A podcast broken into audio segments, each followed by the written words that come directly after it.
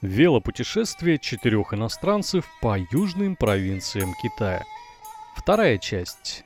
Российский поезд, электронное белье, безмятежный сон и недельная норма чтения. Вот он, день отъезда. Легкий невроз. А не забыл ли я чего?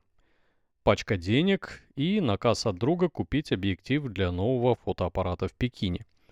Пакет еды от мамы и пожелание скорейшего возвращения. Объятия от подруги. Транспорт до вокзала от начальника родного Благовещенского велоклуба. Дождевой чехол на рюкзак от еще одного собрата по колесу. Как всегда, я не посмотрел на время, и на вокзал приехали минут за 10 до отправления. Проводник сходу спросил, «А это вы с электронным билетом, да?» Внимательно изучил бланк и паспорт, ни слова не сказал про здоровый велик и запустил меня в вагон. Фу, работает система электробилетов. Ну, правда, она позже показала, что сделано в России, и откатила финт. Что рассказывать о купе? Да особо нечего. Соседи попались отличные, шофер из Благовещенска, работница бухгалтерии из Уссурийска и строитель железных дорог из тех же приморских краев.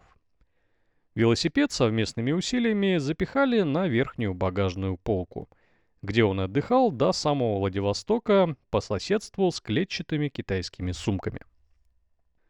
Пришел проводник, собрал со всех билеты, зыркнул на меня и сказал, «А вам я дам электронное белье». Ну, все поржали.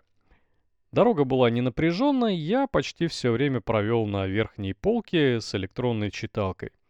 Фантастика заливалась меня сотнями страниц. В вагоне было тепло и тихо а больше ничего человеку в дороге и не надо. Изредка спускаясь, я шарашивал соседей по купе рассказами о южном граде Гуанчжоу, где работал несколько месяцев, и опровергал их представления о работоспособности, глупости и прочих предрассудках по отношению к китайцам, которые всякий приграничный житель Дальнего Востока слышит каждый день. Народ внимал и уже, кажется, планировал маршруты дальше Хэйхэя и Суньки. В вагоне было тихо, лишь в каком-то купе слишком сильно кидали кости игроки в нарды, чем вызвали негодование одной из тетушек и были заткнуты ее психоатакой. Туда-сюда по составу курсировала тетя с тележкой дорожных сладостей – Ассортимент не богат, доширак, пиво и орехи. Все по завышенным ценам. Отоспался я здорово. Проснулся только при подъезде к Хабаровску, через 700 километров. Высунул нос из вагона, нюхнул холодного воздуха и решил не гулять по перрону, а опять залез на верхнюю полку и отрубился. Завтра предстоял тяжелый ранний подъем. Поиски ночлега и беготня по Владивостокским сопкам. Вот и утро около пяти. Я проснулся от шума собиравшихся соседей и понял, что до Владивостока чуть менее часа пути. Попытался рассмотреть в окне заветное море, но не тут-то было. Темень стояла жуткая. Угадывались лишь очертания железнодорожных построек и полустанков. Спать уже не хотелось. Все вышли, я остался в купе один, заварил кофе, собрал сумки и стал ждать прибытия. Вот наступил и третий день путешествия, потому что первые два я провел в поезде. В этой части будет ужас в городе, поиски ночлега, посещение музея, выбор ноутбука и встреча с коллегами по цеху. Все, станция Владивосток дальневосточная точка российской железной дороги и промежуточная станция для меня. Около 7 утра, сыро, как всегда туманно и сумрачно. Первым делом я закинул велик в камеру хранения и пошел искать улицу имени Станюковича, известного в Владивостоке писателя. В этой локации расположено общежитие Пип-Кро – это всего лишь название Института повышения квалификации педагогов. А в общежитии при нем живут и обучаются простые люди и студенты, но по предварительной договоренности. Я созвонился с начальством этого института еще из Благовещенска. И вроде бы мне пообещали найти им недорогую койку на ночь. С хостелами в Владивостоке в эти годы было туговато, хотя и написано, что есть аж две штуки. Но это вранье, на телефоны и электронку они не отвечали. Первое, что подстерегает любого гостя города или того, кто не был в нем несколько лет, это шок.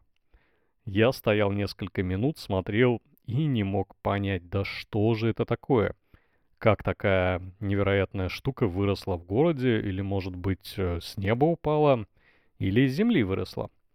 Посреди города стояли четыре огромные гигантские опоры. Да, ну ладно, мост пока еще не достроили, мне тут не жить, но потом заеду, посмотрю. Это называется подготовка к саммиту или чему-то там еще. И масштабы этой подготовки действительно угрожающие. Ну да ладно. Перейдем к бытовой части. Мне надо было куда-то закинуть вещи и помыться после жутко теплого вагона. С трудом, за час, не без помощи местных жителей, я нашел нужное здание. оказывается, нумерация домов на улице Станюковича идет э, довольно стихийно. После номера 4 сразу 16, а потом 7. Вахтерша, которая меня встретила, говорит, ага, но места нет, хотя, погоди, дорогой. Вещи можешь тут кинуть и приходи после обеда, часиков два, может, что-то и найдем. На этом спасибо, все же не таскать на себе рюкзак. Я отметил на навигаторе точку, ну мало ли что, вдруг опять потеряюсь, и пошел в центр. В центральной части Владивостока все по-старому, вот здоровенное здание администрации, большая площадь. Я видел за многие годы на ней и колхозный рынок, и выступления поп-звезд, и даже соревнования по велотриалу. Так, утро, где пожрать-то? А вот столовая круглосуточная пахнет хорошо, правда, довольно дорого. 250 рублей за довольно плотный завтрак. После завтрака решаю сходить в музей Арсеньева, да заглянуть в спортивную гавань. Иду мимо спешащих на работу людей, собак и точки Baskin Robbins, которая открылась день моего приезда сюда, но пять лет назад. Пешеходная улица на пути к спортгавани забита машинами. Кафе и бары, естественно, еще закрыты, а сама гавань, конечно же, замерзла. Смотреть тут нечего, и я иду в музей. Время 8.30. Я первый и пока единственный посетитель. Разделся, медленно иду по залам, разглядываю каждый куст редкого растения, каждую когтистую лапу чучела медведя и каждый кирпич в экспозиции об истории города. Из открытий, оказывается, в Владивостоке родился Юл Бринер.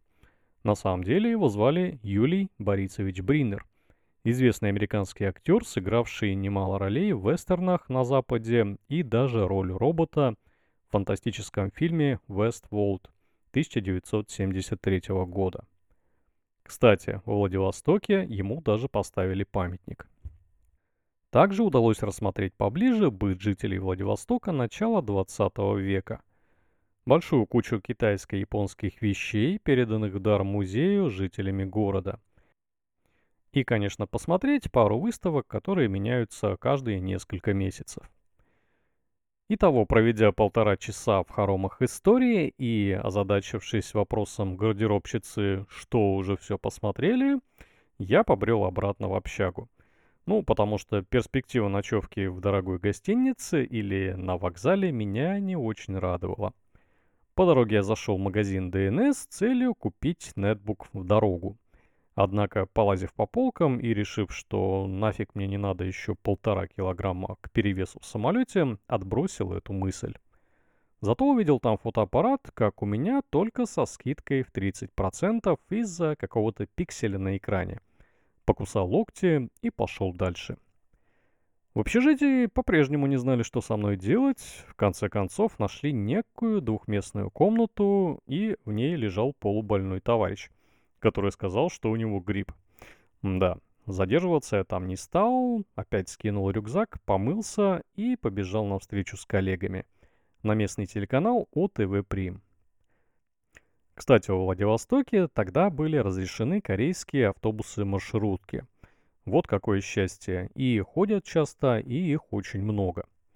Я прыгнул на один из таких, забрался на горку сопку и прибыл на место.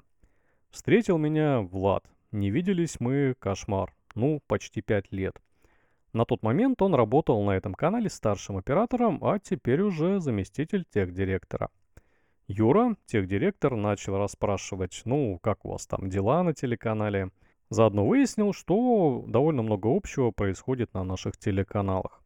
И тут же провел полуторачасовую лекцию о новых камерах, закупке контента и прочих внутренних вещах. Уже по сумеркам я добрался до общежития, и меня, к счастью, перекинули в другую комнату. Теперь это был четырехместный номер, где жили охранники этого самого общежития. Ребята нормальные, кто учится, кто после армии. Мы поговорили о Китае, Владивостоке и компьютерных играх. И уже засыпая, я подумал, что завтра будет интересная встреча с до этого незнакомым мне лично участником экспедиции, Андреем из Хабаровска. Под эти мысли я и отключился часов в 11. Подмерное бульканье канализационной трубы.